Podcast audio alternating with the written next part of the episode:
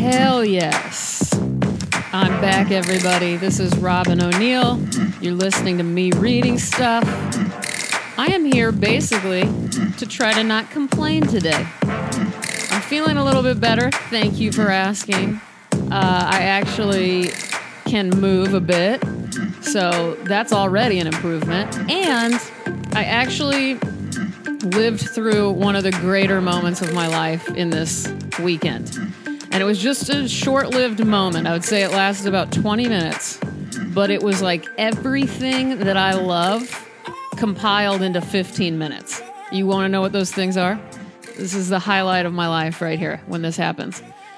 I was able to get up and move.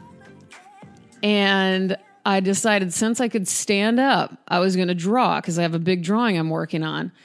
And if you've been listening, you know that the entire reason I didn't like being in pain is basically just because I couldn't draw. So I got in here. I opened the windows up in my studio. It was dusk. And by the way, if your favorite time of day isn't dusk, get out of here. You're not my type of person. No, I really don't understand. I mean, I realize daybreak can also be pretty beautiful, but it doesn't hold a candle to dusk, in my opinion. And I'm right about that. So I love dusk so much every day, every single day, at any time it happens, especially, what am I talking about? Anytime it happens, like it sometimes happens at 2 a.m. and it sometimes just skips a day and doesn't happen. Okay, so I like dusk. We've established that. Let me set the scene for you, though. Okay, so I open the windows. First of all, I've probably said this on here. Anytime I get to open my windows is a good day. And I honestly take that in like it's, I don't even know, like it's gold or something. I love it so much. And that is because growing up in Texas, or for the amount of time I did, it's so disgusting and hot there all the time. Sorry, Texans. It just is, okay? You've got to admit you can't open your windows very often. I remember even in the Dallas area where it actually does get cool, there's still only a few days a year you can really open your windows. Plus, you've got bugs. Okay, so anyway, moving to California was partly because of I wanted to live here because I wanted to keep my windows open. And hallelujah, that happens a lot, almost every day. So... and it never gets old to me, and I will never let it. I'm very mindful of it every time I feel a breeze come in my house, how much that means to me. Anyway, windows are open. I'm actually moving for the first time in weeks. You know, I do walk like Frankenstein, but that's okay. I'm limping over. I'm about to start drawing, and my cat, Frankie, is in her cat tree, also looking outside, and it's this beautiful blue-purple out. And then it starts to rain. And here in LA, obviously, we almost never get rain. And the sound of the cars moving through the streets with water and just the rain hitting on my window, everything about it was so perfect. And it just made all of these weeks of annoyances all worthwhile. So I'm very, very happy to report that to you guys. And I'm going to try to draw a little more today. I got to take it easy, though, because I have a tendency to just kind of go balls out and go for it like I'm okay, and I'm not okay yet. So got to be careful. Today, I'm going to be reading you from Tomas Tranströmer's The Great Enigma. It's his collected poems, translated by Robin Fulton. I don't know when this came out, but this is a New Directions book, so I'll put the link where you can buy that in the description of this podcast. Let me see here which one. You know, I'm going to hit pause. I'm going to take a drink of coffee. You're going to deal with it, and I'll be right back. Hi. Okay, so Tomas Tranströmer, I've never read. He is a Swedish poet, and he just died this year in March of 2015. He lived to be, I think, 82 or 3.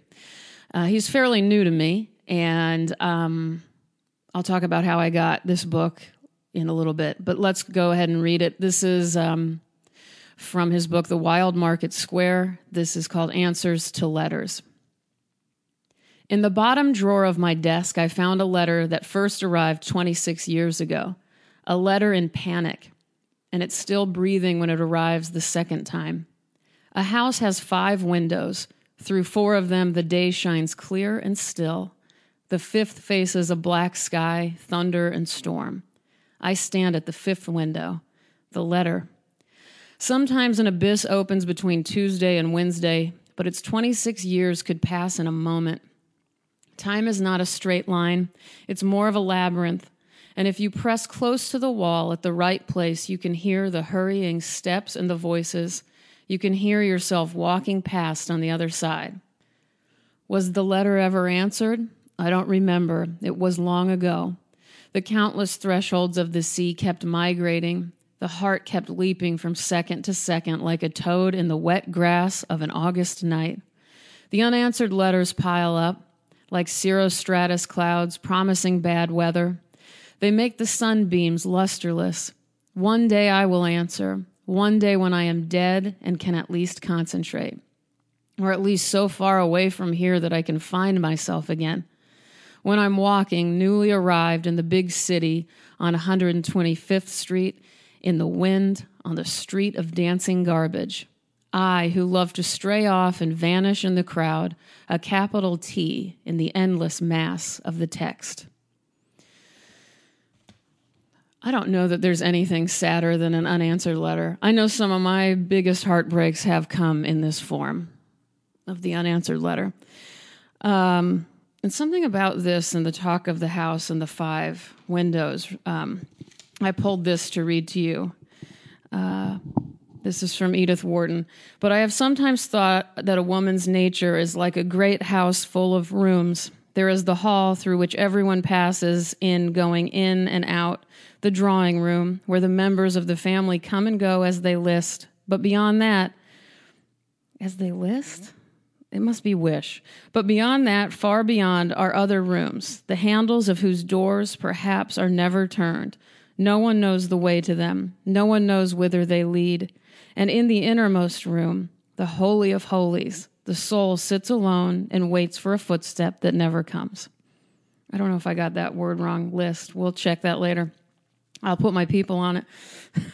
I cannot believe this, but I have three people to thank. I got an alert that I had some new iTunes reviews, and it really brightened my spirits this weekend, along with the dusk storm.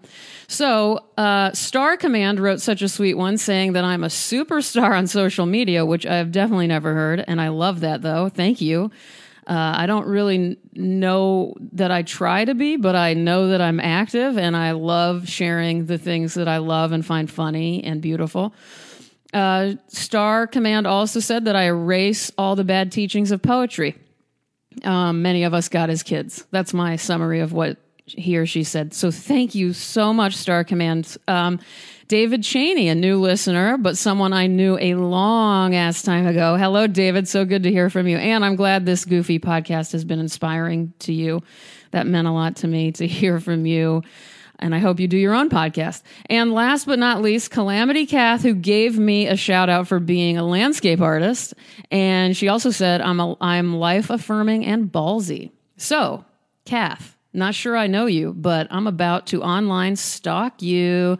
I liked it so much. So there you go. Inspiration. If you'd like me to get stalked by me online, all you got to do is jump onto iTunes and write me a 5-star review. Let's make your dreams come true. Let's see.